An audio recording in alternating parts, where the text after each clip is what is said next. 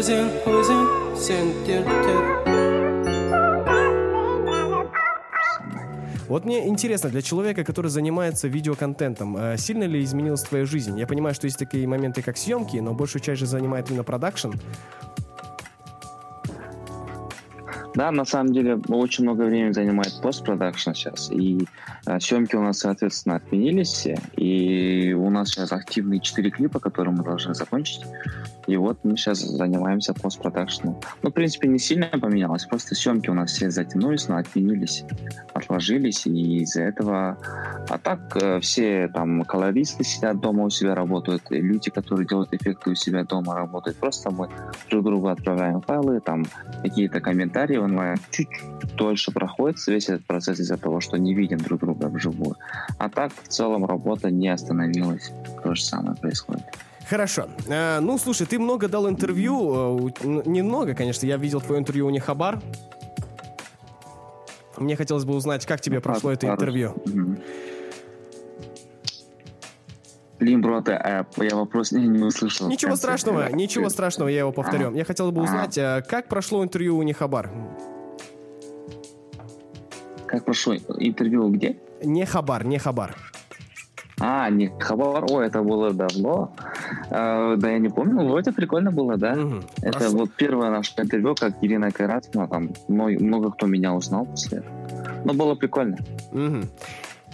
Прошло очень много времени, и очень много проектов запустилось после этого. И взлет самих пацанов в плане музыкальной индустрии, и твои работы тоже, конечно, ты нас порадовал за это время. Спасибо большое. Видеоклипы твои бо- просто бомба, и ты можешь увидеть эти сообщения у нас в телеграм-чате, которые пишут наши слушатели.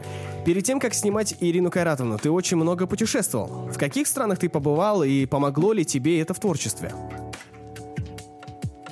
А, ну, на самом деле, э, в я работал в компании GC, там образовательная компания, э, компания, которая отправляет студентов за рубеж.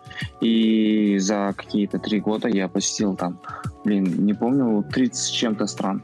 А, многие такие популярные страны, там в Европе часто бывал. И все, кроме Америки, короче. И в Индии побывал, и в Японии, в Корее. А, вот. а как это повлияло? Это, конечно, э, очень сильно повлияло, потому что я был э, пацан, который до седьмого класса не знал русский язык, во-первых. Потом я переехал в Астану с э, города Тарас.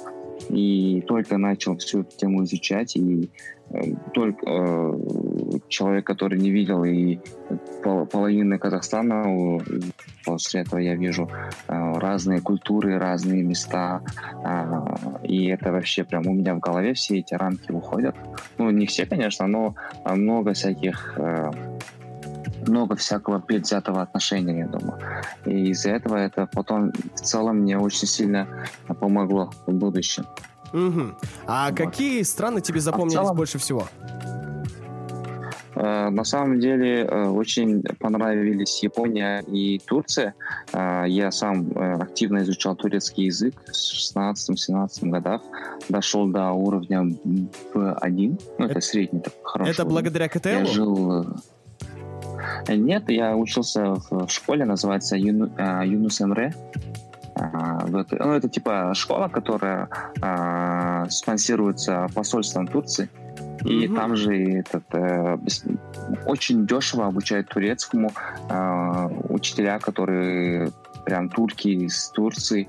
И э, хорошая школа была на самом деле. Я и сам сильно увлекался вообще идеей пантюркизма, и мне эта тема была близка. Из-за этого я очень легко освоил турецкий. Ну, а потом я жил в Стамбуле месяц там, с, э, с Пержаном Шакарим, который оператор. Вот, э, Гаршкер у него есть проект, сейчас он популярный. Вот мы с ним вместе жили в Стамбуле, по Турции путешествовали. Потом мы вернулись, и он после этого устроился в Юфрейм сразу же. И он переехал в Алмату, потом я через полгода переехал в Алмату. Окей. А есть какие-нибудь истории из этих приключений? По-любому есть какая-нибудь такая история, которая запомнилась тебе больше всего, и ты в примере рассказываешь ее своим близким друзьям. Ну, мы, короче, чуть не утонули вообще. Серьезно? Было очень страшно, опасно, смертельно, да. Мы поехали, вот у нас был, было путешествие э, с Киева в Стамбул, и со Стамбула мы ездили на этих автобусах во всей Турции там было около 10-15 городов, я уже не помню названия. Многие, там, Кайсери, Сивас и так далее. Потом мы поехали в Грузию. А, с Грузии мы спустились в Азербайджан и доехали до Баку. И в Баку а, мы заселились в хостел, где жили немцы и еще один казах, такой выпендрежник, Ахтовский. И мы с ними все вместе поехали, мы с ними все вместе поехали в этот, э, на этот берег Каспийского моря. Ага. Поехали, а там а, люди там особо не купаются, все загорают. И мы такие, окей, давай покупаемся с таджиком. Заходим в воду, а она вообще не глубокая. Она вообще не глубокая, и мы идем, идем, идем, там плывем, а, там до колена, потом еще там метров 200 и до пояса. И вот так мы очень долго шли, и вообще нет воды уровня. И потом а, мы такие, что за фигня? И потом после этого, видимо, огромная волна в нашу сторону и надвигается, идет. И после первой волны так, такая волна была очень такая сильная. И смотрим, э, уровень увеличивается сразу два раза. Не знаю, как то есть, получается, вы попали именно в отток. То есть, когда только волна набирала да, свои силы, вы залезли да. в воду. И да, и вторая волна, и стала уже глубина там 3, 2 метра. Еще вот так, и мы такие, а Быржик не умеет плавать, прикинь. И он такой, он, он говорит, Кука, помоги, помоги, и спиной вот так лежит типа, не знаю, а у, у меня, типа, а, когда человеку а, вот, смертельно опасно, а, есть э, такой хадис, ну, типа в исламе э, говорится, что во время... Я не, не могу... Не, давай, давай, давай, почему? Почему? Ну, ладно. Э, э, в религии говорится, что человеку, когда смертельно опасно, когда человек узнает, что он уже умирает, тогда уже человеку становится настолько э, пофиг, грубо говоря, что кто там, даже если там мама спрашивает, просит помощи, человек может об этом забыть. Я да когда ладно. об этом, я когда это читал, слышал, я думал, блин, что за фигня, гон? Типа, ага. А как это объясняется? Ну, когда а когда вот у меня реально в жизни я вот сам стою и уже сам не могу плавать, и тут у меня Бежик говорит, помоги, помоги, я вот понимаю, что я тоже могу сейчас, грубо говоря, там умереть, да, и мне было э, пофиг на все в этом мире, я хотел просто спастись сам. Это mm-hmm. вот реально человеческая натура, она такая. Mm-hmm. И вот, и... Но я нашел... Ну, после этого что-то он, он вот так лег спиной, я тоже так лег, и мы такие медленно уже успокоились, и нормально начали выплывать. И вот как-то спаслись, и потом у нас был такой депресняк целый день. Серьезно? Ну, это прям такая ситуация. Не знаю, как у Быржика, он ну, нормально пережил, но у меня вот в голове такое чуть-чуть, э, э, как сказать... Ну, запомнил это ты это точно надолго. И отходил ты тоже от этой ну, ситуации не, тоже. Не то, что, не то, что э, отходил просто надолго, я вот чуть-чуть у меня поменял, поменялось что-то в голове. Я после этого понял, что на самом деле человек может в любой ситуации. Просто так, типа, ты можешь этого вообще не ожидать. И после этого я начал изучать больше такие э, религиозные темы, там, зачем мы живем и так далее, вот такие вопросы Mm-hmm. То есть э, это помогло тебе углубиться в религию? Находить ответы? А, не, а, не, нет, это не религия была тогда, я просто, типа, я был агностиком. Ага, ага. И просто изучал вопросы, типа, мироздания, там, философские.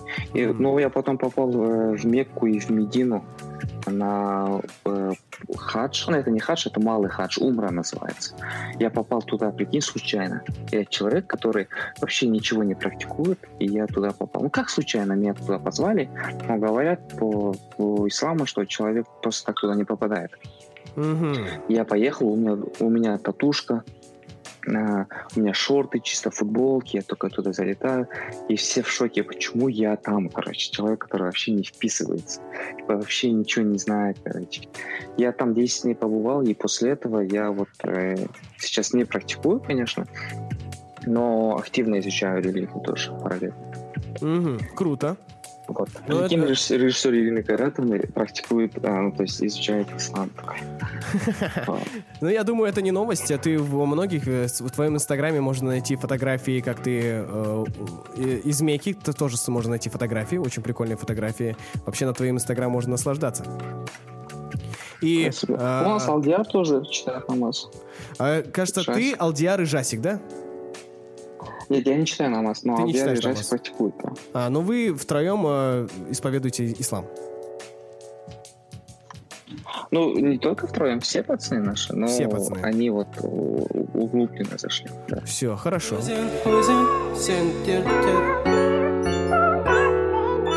Э, И следующий Ага. вопрос, который я тебе хотел сказать, э, задать. Э, Немногие на нашем рынке могут похвастаться тем скиллом монтажа, которым владеешь ты. Ты режиссер, который умеет монтировать. И еще, я уверен, я еще многих скиллов не знаю. Мне интересно знать, насколько это облегчает работу режиссеру. Э, На самом деле это очень важно, это надо знать. Типа, Не, ну, я не знаю режиссер, который не умеет монтировать. Мгм. Ну, среди нормальных, ну, среди тех, кто добился чего-то в режиссуре. Потому что это, если ты не понимаешь темпоритм монтажа, как что склеивается, не склеивается, для чего это нужно, а, ты даже на площадке не сможешь быть режиссером. Как ты объяснишь оператору, там, есть, конечно, какие-то стандартные ходы, там, снять общий кадр средний крупный, но если ты не понимаешь, что будет... Ты, кстати, и режиссер — это единственная творческая единица, которая понимает, э, что будет в итоге. То есть каким будет целостный продукт в конце.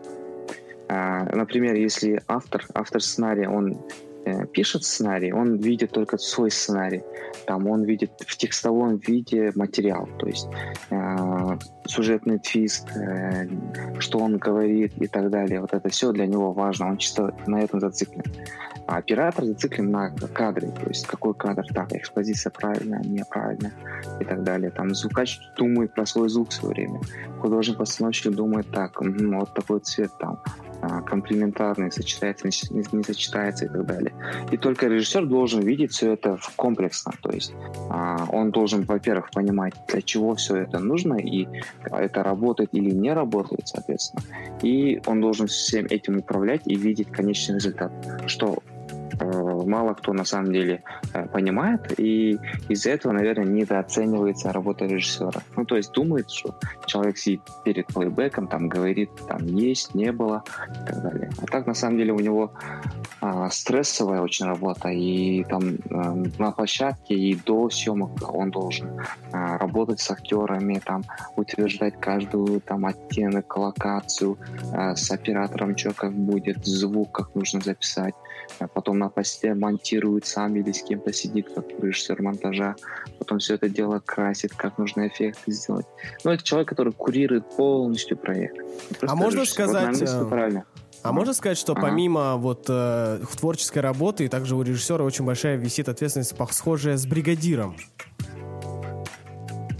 Да, это на самом деле э, не так, что типа я режиссер, там, я так вижу, это еще как какая-то спортивная дисциплина, я думаю. Потому Мгм. что, опять-таки, повторюсь, люди, которые добились чего-то в режиссуре, это люди, которые очень жесткие, которые э, знают не только азы э, там, так, там, своего, своих творческих моментов, но и тайм-менеджмент, там, как общаться с людьми. Они еще и психологи должны быть. Они должны там управлять всем, короче. Должен быть хорошим таким э, менеджером вс- всего проекта. Да, реально, э, на английском правильно сказать директор. Это реально директор всего. Мгм. Потому что от режиссера очень много зависит, он является неким э, вектором, неким э, флагштоком, на который нужно идти и просто стремиться в, в его сторону. А вот какую роль играют в таких проектах продюсеры? И как часто они влияют на саму работу проекта? Продюсеры, они делятся. Э, Есть американского типа продюсеры, типа шоураннеры. Это люди, которые придумывают какую-то идею, загораются, нанимают себе режиссера, находят заказчика, там, канал или стриминг-сервис, или какой-то э, там Warner Brothers. И всем этим процессом управляет реальный шоураннер, который еще и сам пишет сценарий, возможно. Вот это такой продюсер. А есть продюсеры, которые линейные, а у них на самом деле работа тоже непростая, они должны уложиться в бюджет, там обычно что, как происходит? Если это клипы, особенно там для российских звезд, а, там у тебя есть буквально неделя и ты должен за эту неделю успеть все это организовать. Артисты приходят на два дня, там первый день прилетают, отсыпаются, на второй день снимаются, уезжают. Типа ты должен все это организовывать. Там тоже очень много нюансов, там это тоже профессия, этим, этому надо учиться очень долго. И от этого люди тоже получают кайф, я удивляюсь. Если я бы никогда в жизни не был продюсером. Столько работы, при этом никакой творческой отдачи, я думаю. Ну, для них это кайфово. Это не, не творческая специальность, но э, тоже по-своему интересно. Хоть какая-то возможность прикоснуться к творчеству для человека, допустим, кто хорош Нет, в административных деле, частях? Ну, э, вообще, э, я не люблю делить э, специальность, профессию, работу как э, творческая или не творческая. Это творчество как креатив, это как свойство, которое э, навык, который скилл ты должен развивать. Это не зависит от твоей профессии. Ты можешь быть э, медиком, да, и, и при этом творческим человеком. Ты можешь подходить к операции креативно, ты можешь находить новые способы лечить людей, синтезировать там какие-то медикаменты. Полностью, полностью с тобой а. согласен, да. Полностью с тобой согласен в этом да. плане. Потому что человек все, Потому что, что делает, в какой-то степени тоже творчество. Главное подход и как ты, какую эмоцию ты в это вкладываешь. Да, допустим, допустим, оператор это считается творческая работа, но есть операторы, которые работают на телевидении, и, и им, по идее, вообще пофиг, там, что, как поставят камеру, снимут и репортажи для телеканала, и уйдут у них там ЗПшка 160 тысяч не было два года назад, сейчас не знаю сколько. И вот, типа, это, для них это не творчество, а для кого-то это творчество. Человек просто выбирает себе э, путь.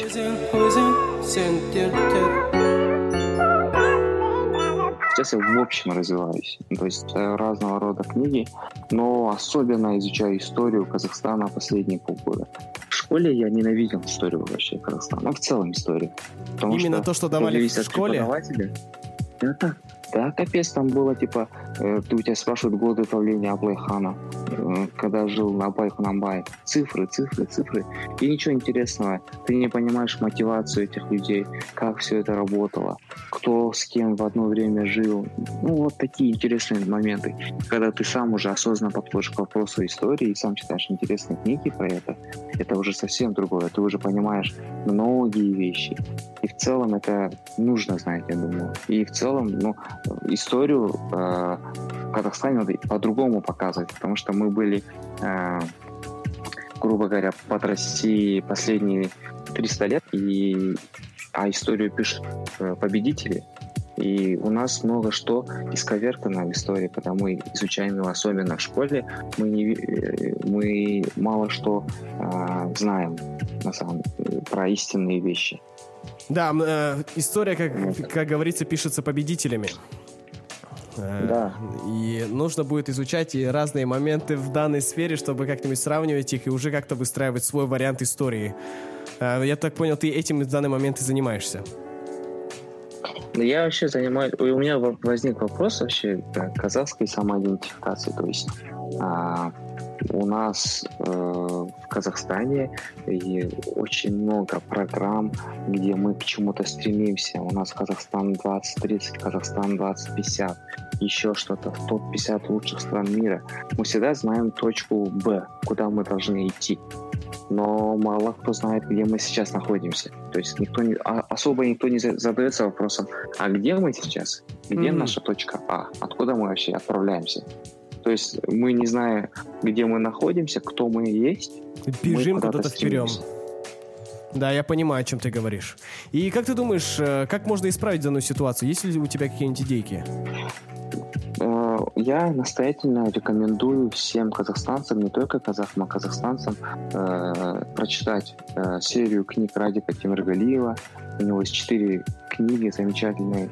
Э, они называются это «Эпоха последних батыров», а, наследие Золотой Орды. Я сейчас не помню все, но типа если зайдешь в Меломан, они красивые, упакованные, интересно сделанные книги, которые стоят дешево, там три штуки вроде или три пятьсот, и очень настоятельно рекомендую. Вот именно его книги перевернули вообще у меня э, понимание истории, кто мы. Э, если ты эти книги прочитаешь четыре, потом перейдешь к книге «Четыре облака», она такая массивная, там много информации, то это тоже намного сильно, очень сильно повлияет вообще. А, точно не будет лишней вся эта информация. Я могу поделиться интересными фактами из этих книг, самые интересные. Давай, меня, давай, нам очень это. интересно. Э, например, многие думают, что самый... А вот ты как считаешь, кто нам самый э, близок? Какой, какой народ нам очень близок? А, мне, ну, если судить стереотипно, это, наверное, кыргызы, узбеки. Да, да, на самом деле все думают, что кыргызы, узбеки, но э, самый близкий нам народ это нугайцы.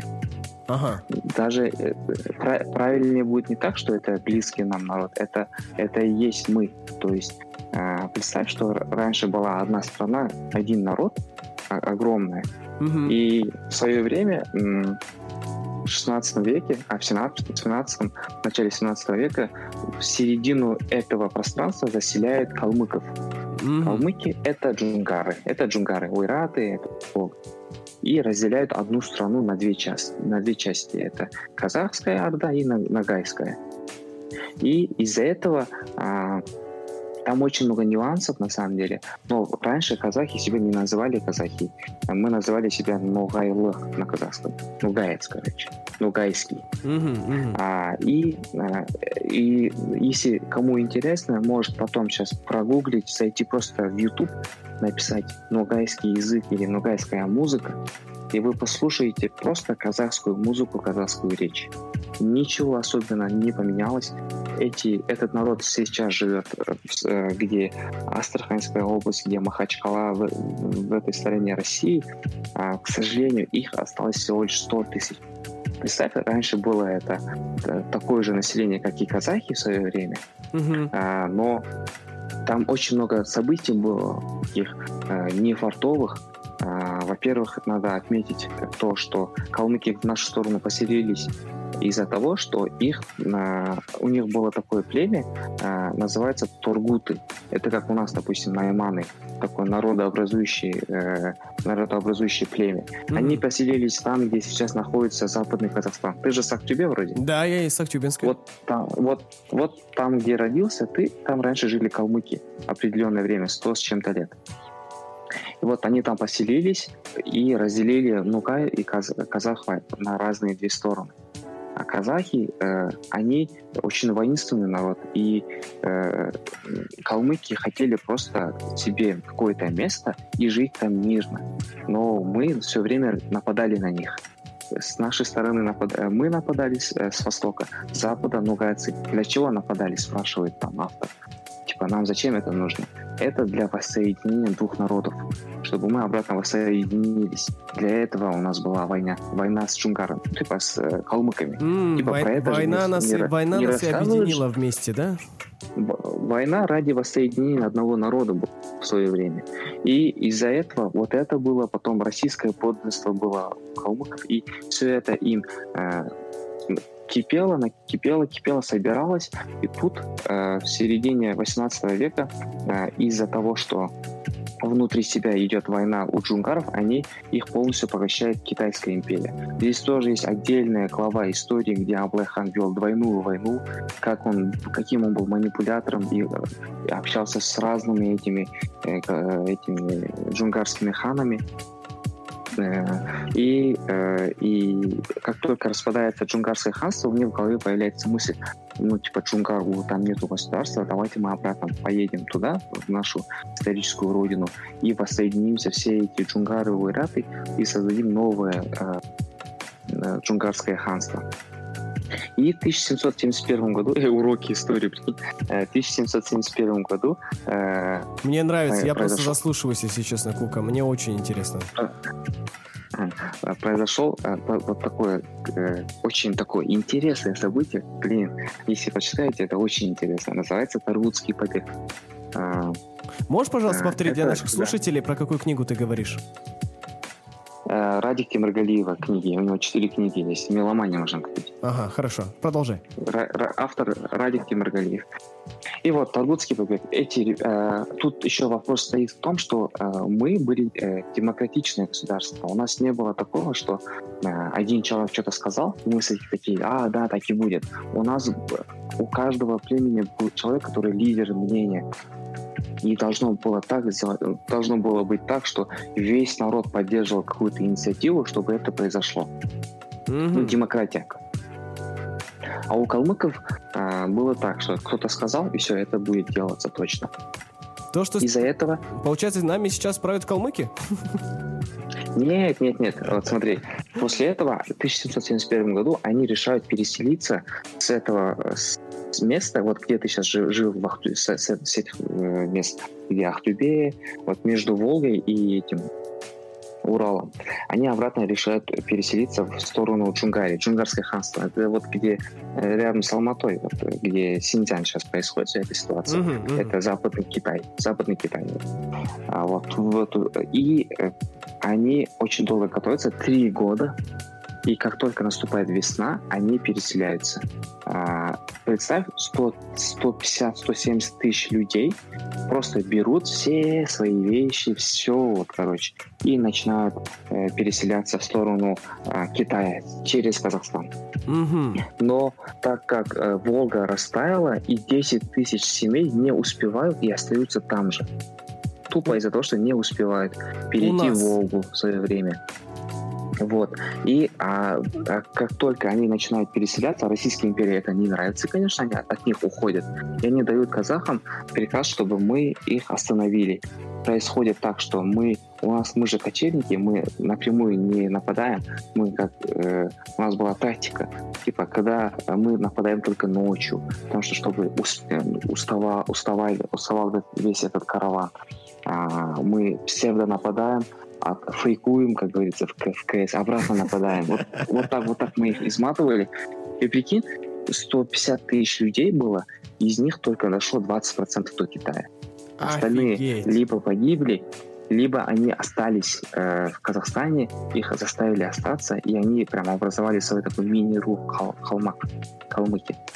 Прикол. И они ели, когда, ели, когда ехало всего лишь 20-30 тысяч калмыков, и как только они по, э, были вассал, стали вассалами э, Цинской империи Китая, они взяли и их разделили на 16 разных этих, типа как маленьких областей, прикинь, и они между собой не общались после этого. И просто уничтожили калмыков, которые переселились в Китай. И так их не так было, осталось всего лишь 20 тысяч. И их вообще сейчас, если ты напишешь население Китая, народы, какие есть там народы, ты там не увидишь ни одного калмыка потому что их сделали так, что они оси, осели, как, ассимиляция произошла полностью. Да, ассимилировались сейчас у нас, их да? вообще нет. Да, их, у них вообще не осталось э, самоидентификации именно тех, которые переселились. А теперь вернемся к тем, которые остались там же на Волге, всего лишь 10 тысяч этих калмыков, которые, семей, которые не успели перейти. Помнишь про них я рассказал? Да-да-да, конечно. Они там остались, вынужденно остались, и сейчас они образовали республику Калмыкию в России. Их сейчас 150 тысяч. Те, которые там остались случайно. А как давно это уже существует, э, как республика они? Да, автономная республика существует, и 150 тысяч их осталось. И вот те, которые просто тупо не успели перейти. Видишь, как это очень занимательная история. И вот после этого, как они ушли, и мы должны же были воссоединиться с нугайцами, но они переселяются в сторону э, Крыма, в сторону Османской империи, и они тоже хотят уйти от э, России, часть уходит в сторону Османской империи, э, часть э, идет на войну с Россией, их истребляют, геноцид происходит ужасно большой. В итоге сейчас осталось всего лишь 100 тысяч нугайцев, а те, которые переселились в Османскую империю, они тоже потеряли свою самоидентификацию. Их называют Нугайлы Турктер, местные турки, и они уже себя не считают нугайцами, они уже турки. Mm. Вот, и целый народ из-за этого пропал. И э, на самом деле вопрос очень глубокий. Там есть и каракалпаки, которые были э, тоже как один народ с казахами, но они сейчас живут на севере Узбекистана. На самом деле очень много таких исторических нюансов, моментов, э, которые вот когда читаешь, потом понимаешь, блин, настолько все было интересные вещи происходили. Не так, что мы же думаем, что вот казахи кочевали, ничего не делали. Очень много таких нюансов. Типа, кто такой Батыр? Батыр для нас, в нашем понимании, это человек, который воюет, и все. Типа, он такой огромный, там, типа, просто так ничего не скажет, такой сидит, там, просто воюет дома. Сидит, Какой-то богатырь, который деле, приходит как супергерой решать какие-то дела, там, на какие-то поступки. Вот что для меня Батыр.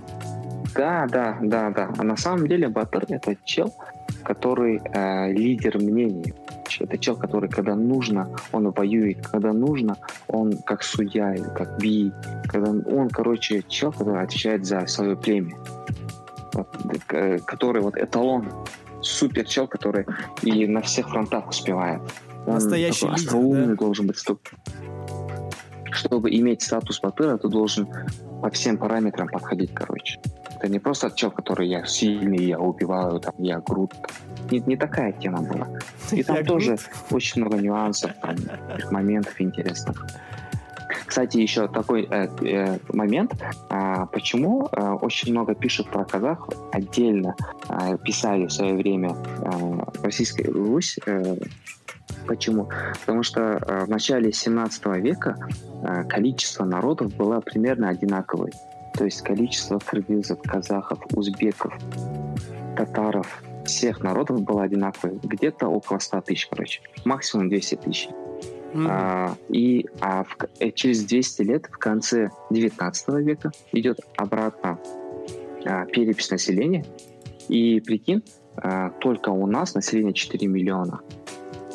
Серьезно? А, спраш... Потом этим вопросом задавались в свое время, типа, Российская империя, почему только они э, адаптировались, типа, почему их так много стало. Оказывается, мы э, это капец, я типа восхваляю, да, казах? Э, мы первыми, мы самые первые, кто э, адаптировались, короче, под новый мир мы, мы начали производить свое оружие, знаешь, когда вот в фильмах показывают казахско-джунгарские войны, там показывают мечи же в основном. А знаешь, что было на самом деле? Что? А, было, а, было обыкновенное ружье у людей, у казахов и у джунгаров. Мы перестреливались? Мы уже тогда перестреливались? Серьезно? Да, у нас у нас было ружье, которое сначала мы покупали. Э, а, Бухара такой огромный город был.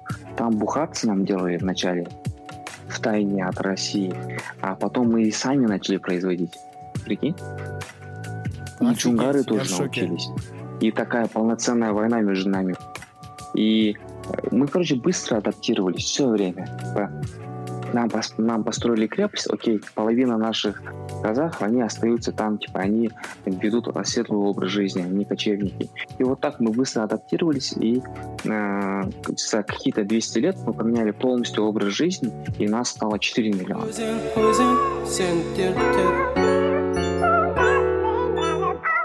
И следующий вопрос, который я тебе хотел задать. Какие съемки из выпусков Ирины Кайратовны тебе запомнились больше всего и чем? Так, э, какие съемки запомнились больше всего? Ну, э, недавно я вот выступал, кстати, я про это рассказывал, тоже у меня такой вопрос был. Наверное, самые такие интересные это э, съемки клипа Не әңгіме, ага. э, потому что там было очень много но, но мы в итоге э, вышел прикольный клип. Во-первых, э, задача стояла записать feat с Джуниором. И мы должны были снять клип э, там до конца месяца. Это был апрель вроде. Или, или март, я не помню. А, апрель, да. Неважно. А у меня на руках только куплет Джуниора. Больше ничего нет. Пацаны уже месяц не могут написать э, припев и куплеты свои. Угу. И у, у меня стоит задача снять клип. Прикинь, нету у тебя трека, но ты должен снять клип. Они будут описывать. А, исходя из того, что есть у меня на руках, а это только куплет Джуниора, а, у меня была идея с этим музыкальным плеером. Она год назад у меня стояла. А, я его, эту идею писал для одной группы казахстанской. Но потом я сам передумал. А, ну, что-то не получилось у нас. И эта идея у меня осталась. Я такой сижу, что можно придумать так, чтобы это универсальная идея была. И потом эти люди мне обратно пишут, типа, вот, типа, может, снимем этот клип. Я такой, о, вот эта идея же есть. Я сказал, блин, ребята, я не смогу вам снять. Но эту идею я забрал, короче, себе, но этот клип, ну, этот музыкальный альбомы, короче, ага. воссоздавать. И эту идею я предложил продюсерам, они утвердили. И я начал готовиться. Я взял универсальные такие альбомы, мы их начали готовить. Съемки у нас должны были быть какого-то там числа, все подготовились. И за, за день до съемок мне звонит э, концертный директор Джуниора и говорит, что он застрял в Астане и не может прилететь на завтра на съемки. Ё-моё. Мы все вы- такие, ё, там а, в аренду взята половина техники. Мы спрашиваем, он никак не может. Короче, он заболел сильно и остался в Астане. И мы Да. отложили съемки на неделю, еще на, а, или на 10 дней. В итоге переплатили за... В итоге то ли 600 тысяч тенге мы просто так отдали за технику. Мгм. Не помню, что такое у нас пошло. Потому что мы взяли, вот вечером сказали за день до съемок, а мы уже взяли в технику валять. Много чего. Мы упали на 600 тысяч тенге. Но эти деньги нам дали, а, вернули, компенсировали. Дальше следующие съемки, запланированные, с- запланированные съемки через дней 10, я не помню когда. И а, ребята до сих пор не написали свой трек, прикинь. Ё-моё. Ирина Каратовна. Да, и съемки у нас в 8 утра, я просыпаюсь в 6 утра, меня забирает водитель. Я еду на площадку, и тут мне Марка скидывает трек. Он Мгм. сказал, вот мы только что записали. И он мне скидывает трек, где есть только его куплет и припев. Я говорю, а, Илья, а, а Алдик изначально отказался. Я спрашиваю, а где Илья? А Марка говорит, Илье не нравится его купол, он не будет сниматься. Я говорю, это что за трек, где будешь только, где будешь только ты и Джуниор? Я говорю, блин, давайте, доставайте его. И мы дозвонились до Ильи, привезли его на площадку. Он говорит, ну, у меня есть купол, но мне не нравится. Я говорю, блин, давай этого. И этого, э- этого трека у нас нет, короче, его купола. Мы звоним Бахе Джамал. А, он первое время не отвечал. ну, он Джамал спал, он до утра Это вот работал с парень? пацанами. Джамал и Ганжа, Ага. вот, он спал же, ну, типа он уже спал, потому что он до утра работал с ними. И мы до него еле, когда звонились, он вытащил нам парт Ильи и скинул. Потом Илья говорит, мне припев не нравится, я его только что придумал, новый припев. На площадке он придумал. Мгм. Вот такие хорошо. Подождите, вы, И в для- итоге мы вы прямо на снимали- площадке клипа придумали припев к данному треку? Ну, то есть у нас был мотив, но а, Илья поменял слова. кор- М, окей. Ну, блин, слава- это все равно не меняет той крутости, что Он- прям в процессе это все произошло. Ну, то есть это, это крутость, наверное, больше Ильи, чем моя крутость. Потому что он там на площадке взял и придумал припев такой вирусный. Мгм. Вот, и мы на площадке вот снимали вот так клип. У меня на руках есть один файл, где куплет Джуниора, еще один файл, где куплет Марки, еще один файл, где куплет Ильи, и на словах припев. И вот так мы говорим, и начали, включаем музыку куп- купол Марки, потом обратно вы- выходим, включаем купол Ильи, который он где-то что-то еще раз поменял, и потом выключаем музыку, и он просто так читает на камеру, ненгме, ненг, прикинь. И вот так, э, таким способом, методом, еле как сняли этот клип. После этого уже все смонтировали. И я сижу на монтаже и вижу, что у меня не хватает кадров. Очень там половина альбома вообще. То есть хром большой клип, а у меня мало альбомов. И мы решили доснять за свои деньги. Мы досняли очень много чего там. Алдиара добавили, как он качается. Добавили Кет Теква создали для себя. И вот так 10, а, 8, что ли, альбомов еще добавили. Потом продюсеры Джуниора, они с- э, похавались с Джуниором и отказались выпускать этот клип. Я говорю, у нас клип готов, мы тоже вложили деньги, нам нужно выпускать клип. Он говорит, нет, они говорят, нет, мы не будем выпускать. Are в итоге были- serious? Серьезно? мы очень долго с проблем? ними вели. Да, вели. Я сам очень долго вел с ними переговоры. В итоге я сказал, э, поставил даже ультиматум. Типа, я бесплатно работал. Ребята, э, некоторые бесплатно вышли из-за меня. Пацаны бесплатно записались. То есть я оцениваю свою работу вот столько-то миллионов. Работу марки вот столько-то миллионов. Еще там вот столько-то миллионов. Заплатите нам вот такую сумму. Ну, специально космическую сказал, и мы туда не будем выпускать. Они такие, окей, выпускайте. И мы из этого выпустили клип. И вот он а, он самый такой хи- хитовый считается. Там он три, два месяца стоял на первом месте или три месяца. Клип собрал суммарно 7 миллионов просмотров. Потом думаешь, блин, этот клип, который... А, еще такой момент, что э, сами э, Бит Мари, это Баха и Азиз Джамал и Ганжа. Они когда писали эту музыку, им самим эта музыка вообще не нравилась, короче. Они Серьезно? сомневались, думали, блин, что-то не нравится, не идет. Короче, никому особо не нравился этот трек. Но он так раскачал, мы такие классно. И вот это такая прикольная история. Ну, Таких очень- много на самом деле. Но вот это самый такой интересный, типа, ты думаешь, блин, вообще не идет, не идет, не идет. И в итоге бац, все это так поменялось. Но я думаю, что это еще, играя на контрасте, это еще больше придало тебе позитивных эмоций. Да, потом, э, ну, это я потом после этого после таких съемок я так раскачался, я ничего не боюсь. Но потом у меня недавно были съемки э, российскому артисту, я пока не могу говорить кому, я снял клип прикольный, но такой популярный артист. А, там на площадке было еще тяжелее. Это «Москвичи», это был мой второй клип «Москвичам».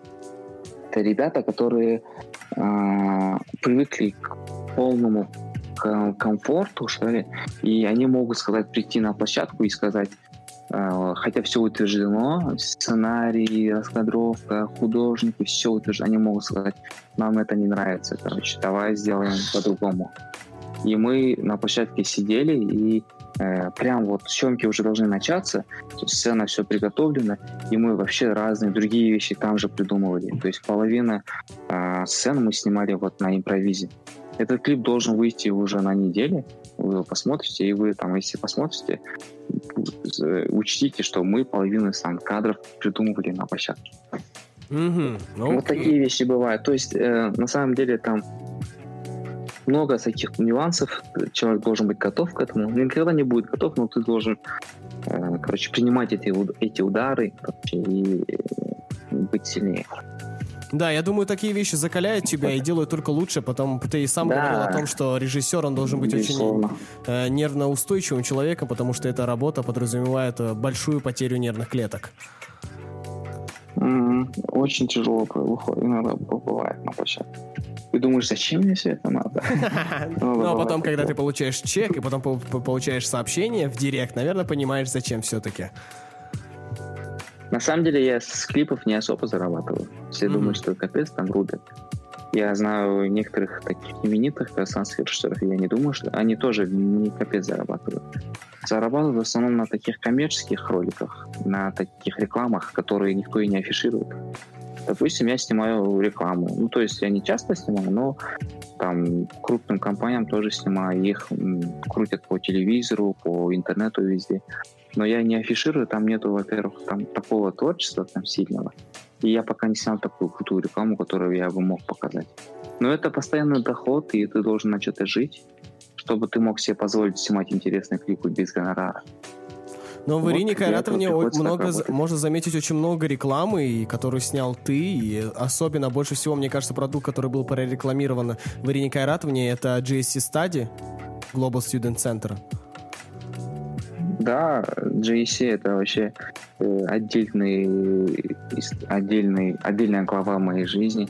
Я вначале вот рассказывал про то, что как сильно на меня повлияла э, тема с путешествиями, там сама Ну, Венера Байжигитова, Да, ты это как она нас рассказывал, поддерживает. ты это рассказывал Мгм. в других интервью, и мне хотелось бы узнать э, касательно... Да. Хотел бы э, поставить акцент на той рекламе, в которой снимался Селина для GSC Study. А, девятый А, выпуск? Да, вот, ну это же, Ой, это, там- это же вообще всемирный уровень просто рекламы. Это, ну, такая качественная Спасибо. работа в плане аудио, в плане видео, и как ты, как вы подошли к монтажу. Я просто понимаю, что очень много А людей знаешь, э, потребительских не оценивают эту рекламу. Да, это прикольно. Ну, то есть я сейчас недавно у нас заблокировали девятый выпуск Ага. из-за рекламы 1xbet. И мы его перезалили. То есть там этот канал нам уже не принадлежит. Я написал людям, которым этот канал, этот канал принадлежит, перезалейте выпуск, я вам скинул. И я удалил эту рекламу 1xbet, я её пересматривал, как раз пересмотрел, думал, что там было? И я эту рекламу смотрел, да, она такая... Я думаю, что после этой рекламы я не снимал такую же крутую рекламу тех времен. Мгм, Хотя мгм. это было два года назад. Но это очень Кстати, про эту рекламу тоже очень, очень много историй было связано. Ага. Давай хотя бы Там, одну. а, например, э, бюджет этой рекламы составлял 300 тысяч тенге. Что? А, ну, себестоимость. Да, за 300 тысяч тенге мы сняли эту рекламу. э, с учетом того, что мы еще взяли технику, mm-hmm. получается, там э, вообще международная команда. Я заказал у украинских э, дикторов звук. Они нашли в Нью-Йорке диктора. Мы потратили 60 тысяч тенге бюджета на, этого, на этот голос. Да, это заметно. Басовый, американский. Да, да, да. Вот да. у нас уже 60 тысяч тенге туда ушло. Потом есть э, Kenny Music, но Райза, вот карагандинский битмарь, он написал эту музыку мне. Мы его вместе списали вдвоем, я ему редактировал, давал. Это пятый вариант, наверное, музыки. Прям мы очень так сильно за, заморачивались по поводу музыки. Ну, музыка реально крутая. Эту музыку он месяц писал. Ему я закинул по-свойски, там, не помню, там, символично тридцатку, двадцатку за такую объемную работу. Потом у меня в Алмате съемочная команда вышла бесплатно. Вся. А, потом а, Бужан, Виталий Бужан, знаешь, колорист? Да, он колорист. Сейчас, этот, тренер. Он мне покрасил клип. Ну, там тоже по-свойски за двадцатку вроде. А, потом а, гитарист у нас был, я не помню, то ли с Москвы, вот где-то оттуда был гитарист, который нам электрогитара. Тун-дун, да, да, да, да, да. Электрогитарист, он вообще с России нам за, э, через Баху мы вышли на него. Потом Баха нам всю эту музыку сводил, помогал. В итоге это больше как э, на тот момент люди, с которыми я всегда работал, я их всех позвал. Типа, давайте сделаем такой крутой продукт. И они все там помогли мне, и мы сняли эту рекламу. Ну, она такая международная, там Нурай делал все это в Караганде. А, мы снимали в Алмате а, там звук вообще через Украину, Нью-Йорк, электрогитара с Россией. Вот так. Ну, прикольно было, международный продукт какой-то. Да, это действительно международный проект. Я думаю, по качеству ребята тоже могут э, с этим удостовериться. Ребят, напоминаю, что это девятый выпуск Ирины Кайратны, который они перезалили. Забегайте, смотрите и убедитесь, какая, какую крутую куку рекламу снимал. И как он сам говорит, кажется, круче ты э, рекламу не снимал после этой, да? После этого видео. Да, а Селина помогла, она просто так, типа, я ей написал, типа, типа, ты же танцуешь крам, и как раз и у него еще растяжка хорошая, ну, подходила по сценарию. Она такая, да, давай, классно. И мы вот сработали с ним. Ну, вообще все, типа, все было на лайте. Как, как любит говорить Азизатула, и мы, в принципе, весь Узен, все было в потоке. Поток, поток. Да. Да, поток.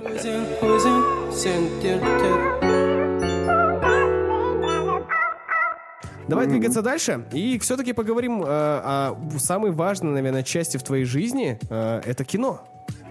Mm-hmm. И мне бы хотелось mm-hmm. задать такой вопрос. Кино, я знаю, что это вещь, которая поглотила тебя очень глубоко. Вспоминая время первых выпусков Ирины Кайратовны, я помню, как я смеялся над казахфильмом и восторгался твоими работами. Потому что это, это сделал один парень с небольшой командой, с минимальными затратами. Расскажи нам, как началось твое знакомство с кино и кто является твоим, твоими учителями в этой стези? Uh, вот uh, по поводу кино. Я много чего не смотрел, на самом деле. Угу. Я мало знаю про французскую волну. Э, я мало что знаю про вот волну 70-х, э, школа э, выпускников киноакадемии, э, те же самые там Спилберг и так далее. Uh, но uh, я для чего это делаю? Для того, чтобы uh, когда человек смотрит, я так считаю, что он может это повторить. А, ну, я, конечно, смотрю все эти работы, но я стараюсь не вдаваться в подробности, там, э, не так, что я, типа, знаю все фильмы братья Коэны, там, так, так-то сделали, они сняли вот этот кадр вот так. Потому что э, я одно время этим сильно увлекался, а потом я стал за собой замечать, что я хочу за ними это повторить. Я хочу mm-hmm. такой кадр, как у Тарантино и так далее. Э, это, конечно, нужно все это как-то синтезировать, создавать свое что-то новое, собирая себе самые интересные от разных людей. Но я решил для себя выбрать не ориентиром не кино, которое до этого создавал, я больше сейчас э, смотрю за э, историями. То есть мне интересно истории, какие-то происход... вещи, которые происходили, э, э, там какие-то, возможно, даже живопись, фотографии, но не кино, потому что э, есть люди, которые занимаются именно этим, то есть э, люди, которые в день по три фильма смотрят, они знают все фильмы и могут любое кино воссоздать, но я решил, что это не для меня. И э, еще почему я это выбрал, потому что я слежу за рынком. У нас э, в Казахстане любят создавать псевдоамериканскую аутентичность. Я вот так сам называю. Э, ну, это, это можно заметить в картинах создают, э, Клиники Сабинки, да? Это... Или вот Нуртаса Адамбая. Да, допустим, я не, я не сейчас никакого хейта в их сторону. Они прекрасные продюсеры, режиссеры, которые снимают ради народа, потому что народ это хавает. Но у нас в Казахстане дел, делается так. Если у нас какая-то какая-то локация дома, все, это должен быть зеленая, оранжевая стена, очень много рамок, фотографий. Там э, все так классно, красиво. Если это банк, то это супер интересный банк. Но на самом деле это же Казахстан. У нас же есть... Э, это не резонирует у зрителя. В жизни ты не видишь такие локации. Ты не видишь э, таких персонажей, что ли. А, а я из-за этого за то, чтобы у нас был свой аутентизм. А в России это уже примерно нашли. Э, есть прекрасные фильмы, допустим, художественной стороны визуально мне очень нравится «Дылда», Кантимира, да. Мне очень нравится фильм, как, как фильм назывался, блин, как Леха там такой-то. Леха Чеснок? Штыря. Леха как, Чеснок? Как, да, Чеснок, да, вез Штыря в дом инвалидов. Это же русский аутентизм. Ты заметил, какие там квартиры, какие там персонажи, какие да, там да, локации? Да, да, да. Вот да, это да. вот это русский, это русский дух. Есть режиссер Олег Трофимов. Он снимает про в клипах Россию, то есть церковь, вот эти вот русскую самобытность. Это очень круто. Мы не можем зацепить, зацепить мировую аудиторию, мирового зрителя, э, показывая э, э, исковерканную американскую какую-то вещь. Мы должны показывать казахский аутентизм, мы должны показывать свою самобытность. Мы любим строить огромные города, небоскребы и привлекать туда этих иностранных туристов. Им это нафиг не нужно. У них миллиард раз лучше дома, у них миллиард раз лучше инфраструктура. Им нужен наш аутентизм, наши обычаи, как мы раньше, какие у нас были традиции. Но мы сами этого не знаем, к сожалению, сейчас. Мы, это, из-за этой глобализации э, уходит вот этот, у всех вот этот свой национальный аутентизм. Вот из-за этого я сейчас больше изучаю казахскую культуру, казахскую историю, а, для чего мы какие-то вещи делали, чтобы э, казахстанский настоящий фильм вышел с казахстанским духом. А, например, хороший и яркий пример — это фильм «Паразиты».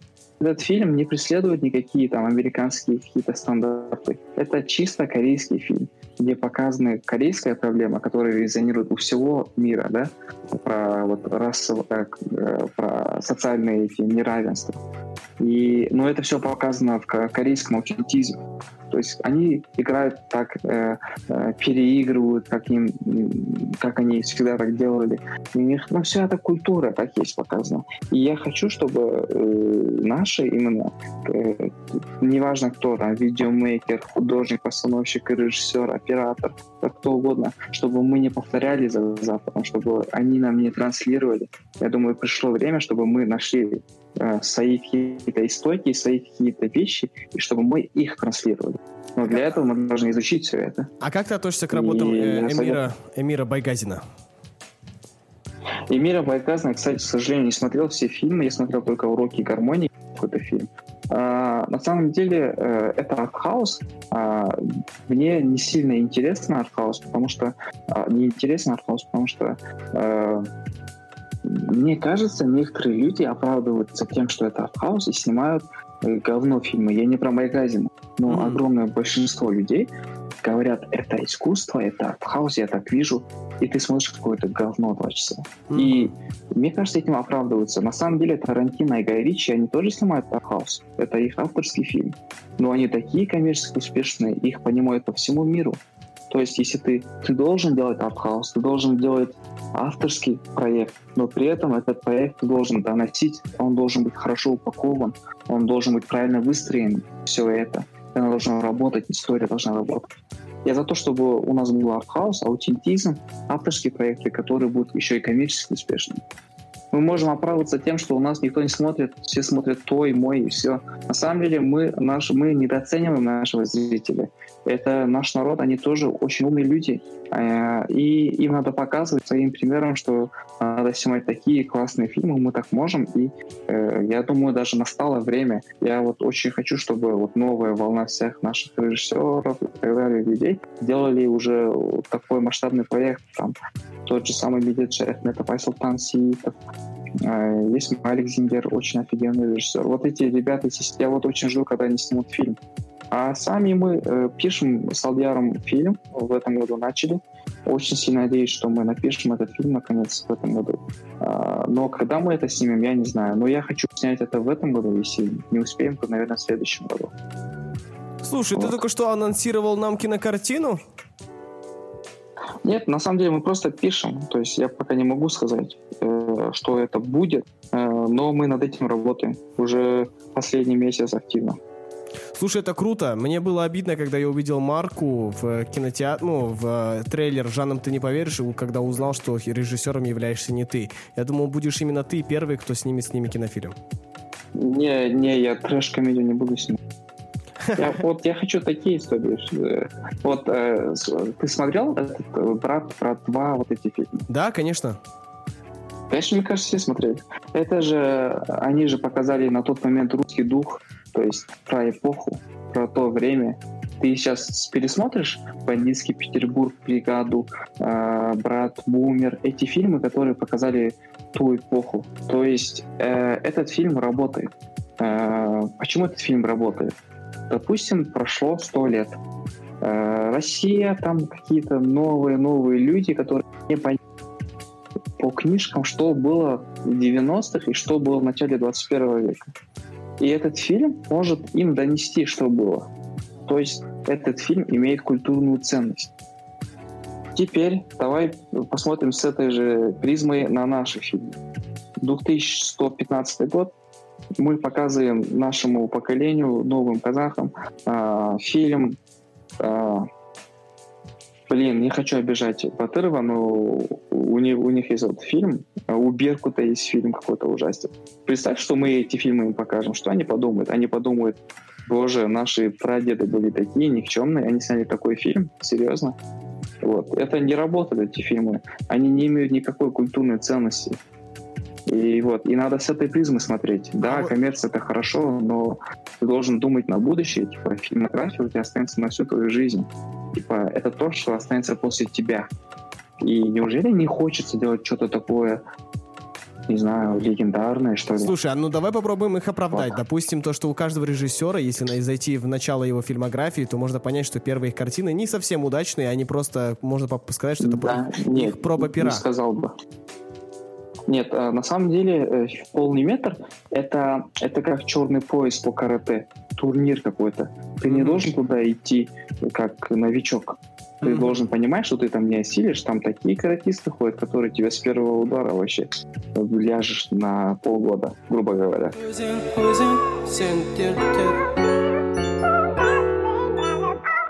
Вопрос Куки. Как попасть в вашу постпродакшн? Ну, я думаю, это все максимально просто. Вы, думаю, ребята, можете просто написать кому-нибудь из ребят, да, Кука?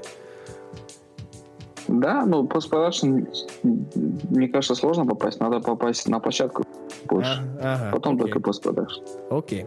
Дальше. Салем Кука. Слежу за твоими крутыми проектами. Также поздравляю с предложением руки и сердца в своей будущей супруге. Вопрос таков. Ты уезжал из ага. в МСК ради какого-то движа. Все ли у тебя получилось? Что ждать от тебя в 2020 году? И когда уже новые серии ИК?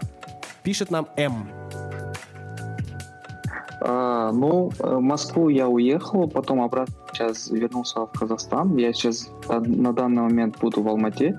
Э, это, во-первых, карантин. Во-вторых, э, в принципе, мы работаем с российскими артистами и снимаем в любом случае в Алмате. Зачем туда-сюда ездить? Там дорого, уровень жизни там намного дороже. Там, чтобы элементарно жить, надо тебе минимум 500-600 тысяч тенге, а, чтобы просто выживать. И а по поводу проектов, э, ну, у меня сейчас стоят четыре клипа, которые выйдут там в течение двух месяцев, наверное, все. Или все, все зависит от артистов. Они если решат, что сейчас благоприятное время для релиза, они выпустят. В принципе, они все уже практически готовы. Потом, по поводу проектов от Ирины Каратовны, у нас шоу больше на канале не будет. Мне кажется, это уже давно понятно. Но у нас будут, будут хорошие такие релизы по музыке пока что. И там на, будет, на типе таких, которые много. прямо сейчас играют у нас в эфире? Типа они ангамес будет а... что-то типа такого? Ну, интересно, надеюсь, что зрителям, э, слушателям понравится. И, э, ну, там много релизов. И, соответственно, клипы тоже будут э, хорошее количество. Еще мы готовим один интересный проект от Ирины Кайратовны, но мы его пока пишем. Э, это, типа, следующий этап типа, после шоу, скетчи. Я не знаю, когда это выйдет, но мы, типа, работаем, на самом деле. Нету стагнации, мы все время работаем. Хорошо, двигаемся вот. дальше. Следующий, Следующий вопрос от Акыл. Э, я слышала, что в этом году вы собираетесь снять фильм. В каком жанре он будет, на какую аудиторию он будет рассчитан, примерно когда выйдет в прокат? А, э, я пока не могу, к сожалению, сказать, какой что про что будет. Но то, что этот фильм будет, это факт. Но то, что это будет в этом году, это не факт. Угу. Ну, об этом я говорил недавно. Да, да, да. А жанром ты определился? Жанром, да, у нас э, нет, на самом деле там вроде как три жанра внутри пока что. Ну, мы пока пишем. Окей, хорошо. Движемся дальше. Э, я хочу стать режиссером, и как вы или уйти в эту сферу? Э, что посоветуете делать? Расскажите про себя, куда поступали. Ну, я думаю, ребята, вы можете это послушать в записи уже, потому что мы это уже обсудили да. в начале нашего подкаста. Следующий вопрос. Э, какая у вас вера и как ты представляешь Бога? Пишет нам Мади Булат. Моя вера это ислам, а как я пришел к этой религии, я до этого уже говорил. Можно потом послушать запись именно начала, первые 15 минут вроде. Вот так, ребята, мы даже вам тайм-коды в конце устроили. А, движемся дальше. Откуда ты вдохновляешься, берешь идеи для видео? Э, вдохновение вообще на самом деле такая штука, что это вообще навык, я думаю. И ну, если чем больше ты придумываешь, пишешь, разгоняешь какие-то идеи, тем проще весь этот процесс происходит. Я у меня я не вышел, у меня бешеный скилл, но у меня сейчас хороший скилл, что я могу придумать клип, если я постараюсь, типа за один день. А если это для Ирины Каратовны, где вообще у меня нет никаких рамок, я могу вообще за час придумать идею клипы там разные всякие накидать. Так что это больше как навык. А раньше, когда я придумал какую-то идею, я держался за эту идею, я думаю, она вообще вот на миллиард долларов, никому не буду рассказывать. А потом, потом понимаешь, что у тебя там не капец прям, это ты не самый умный человек в этом мире. И если ты не держишься за одну идею, ты все время генерируешь всякие идеи, а, то э, как его, потом все намного легче. А по поводу, как это генерируется, это тоже навык, этому надо учиться. Это тоже как профессия сценариста должен. Очень много книг написано про это как вдохновляться, что делать и так далее. Это, ну, это, это не так, что я тебе сказал, вот так сделай, и у тебя получится. На самом деле там очень много... Нужно изучать э, этот процесс глубже. Штук. Да, да, надо прям этим заняться полноценно, уйти в это, если ты хочешь в этом вообще э, добиться чего-то. Так что э, там много книг написано про это. Хорошо, двигаемся дальше. Э, назови свои топ-3 любимых, любимых артиста.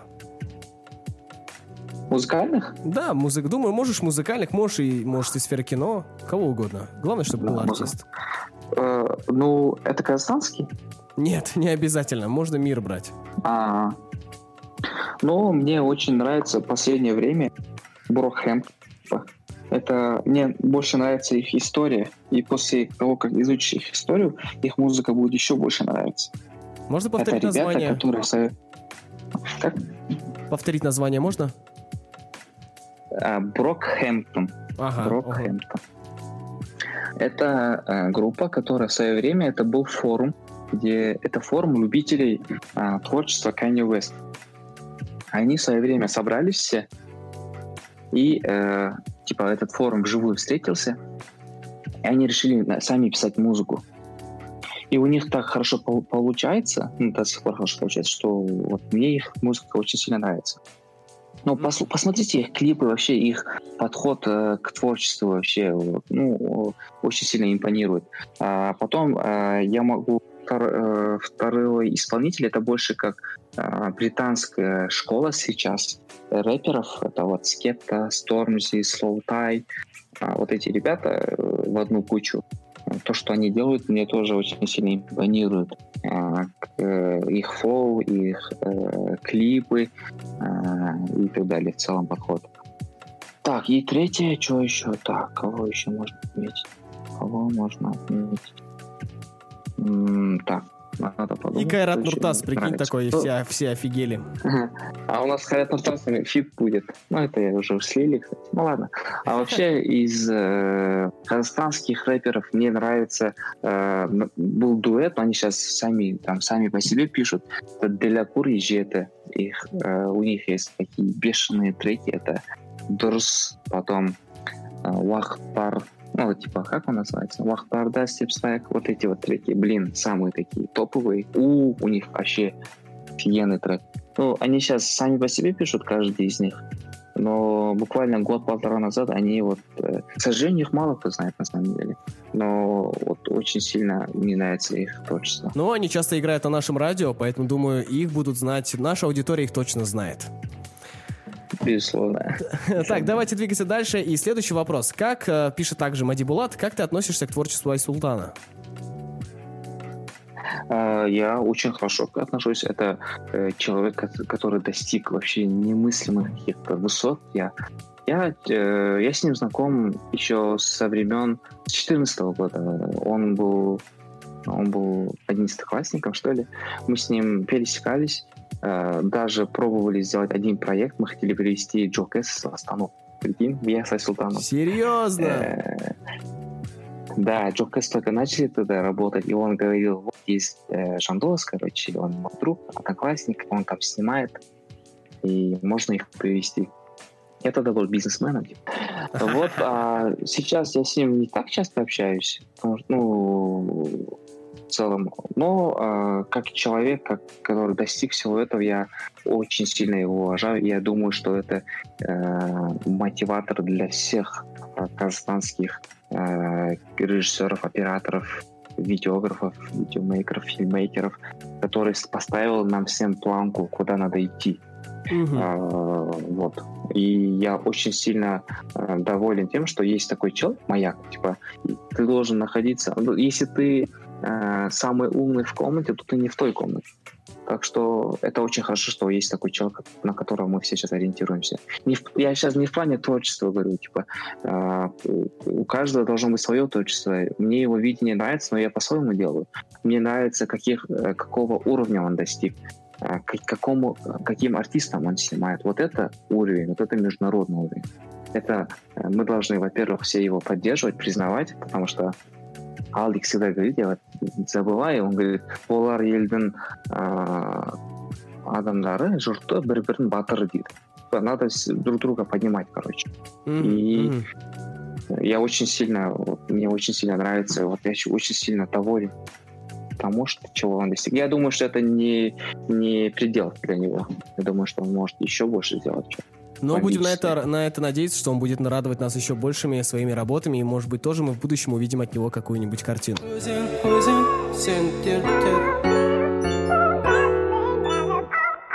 И, и у нас есть определенная традиция в нашем подкасте, все-таки это ковчег, и мы бы хотели услышать от тебя три пророчества. Первое пророчество, которое хотели бы мы услышать, касательно самого тебя. Кем ты видишь себя через 5-10 лет? Так, ну, э, я даже не знаю, я вот э, человек, который особо и живет в потоке каком-то, я могу планировать свой завтрашний день, примерно поставить цели на этот год, но я не, не знаю, как я буду через пять лет. Потому что это так, ну, со стороны, наверное, выглядит смешно, если, если я верю в религию, то, что я сам не сильно решаю в вещах. Я могу вот так говорить, но э, не дай бог, конечно, я могу завтра хоп, взять и умереть, я могу взять и там вообще стать дееспособным и так далее. Mm-hmm. Так что эти планы на самом деле смешны, но я всегда стараюсь быть таким э, проактивным, то есть то, что в моих руках, я максимально стараюсь сделать. Если это не в моих силах, я на это забиваю. Так что я не, не, не в моих силах пока что предугадать, что будет через пять лет. но я буду стараться каждый день на каждом проекте стать лучше, становиться какие-то интересные вещи делать. И, соответственно, наверное, у меня будет рост. Но какого уровня, какого масштаба, что будет, я пока, к сожалению, не знаю. Окей. Okay. Тоже, соответственно, не хочу. Окей, okay, хорошо. Давай теперь касательно от ситуации в стране и в мире. Как ты думаешь, как будут обстоять дела?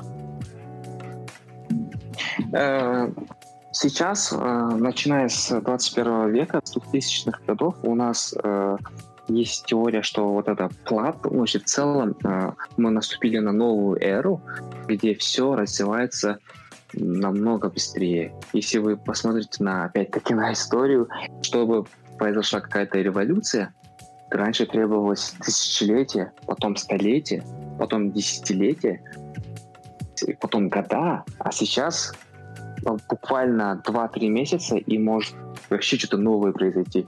То, что было актуально 5 лет назад, сейчас как такое архаичное. Так что у нас идет такой сейчас э, пик роста, который, к сожалению, я не знаю, к чему приведет, э, но э, в рамках Казахстана я думаю, что я очень хочу, чтобы э, этот курс нефти не поднимался. Я хочу, чтобы он развалился вообще, было 20 долларов, или сколько там вообще критически, чтобы мы э, на себестоимость э, доллара была ниже, чем рыночная стоимость, а, выше, чтобы мы наконец-таки ушли от этой темы нефти, чтобы у нас была нормальная диверсифицированная э, экономика, где мы не думаем, не, не привязаны к ценнику доллара, чтобы у нас произошел настоящий кризис, чтобы э, люди наконец-то поняли, что настало время, когда ты э, не сидишь на подсосе, особенно государство, и чтобы мы начали все развиваться. Этот кризис нам необходим, потому что все страны топовые, которые сейчас у нас есть, Япония, США, везде в свое время происходил ужасные вот эти кризисы. Э, Хиросима, Нагасаки в Японии, проигрыш войны в Германии, проигрыш Америка, Великая депрессия. Но все эти страны какие есть, на каком уровне сейчас? Они все такие э, прошли через этот, эту боль, и, как говорят японцы, не бывает роста без боли. У нас, к сожалению, пока не было боли. У нас было 100 долларов за баррель нефти. А сколько там? Э, сколько там было? Тенге? 100 тенге, да? Э, ой, 100 долларов. И мы к этому привыкли. Мы к тому привыкли, потому что у нас оп, деньги приходят, все, мы эти деньги половину в карманы на все эти а, эти э, олигархи наши, это, э, если сравнить список олигархов Forbes Казахстана и мира, это станет смешно. Э, мира, даже Америки.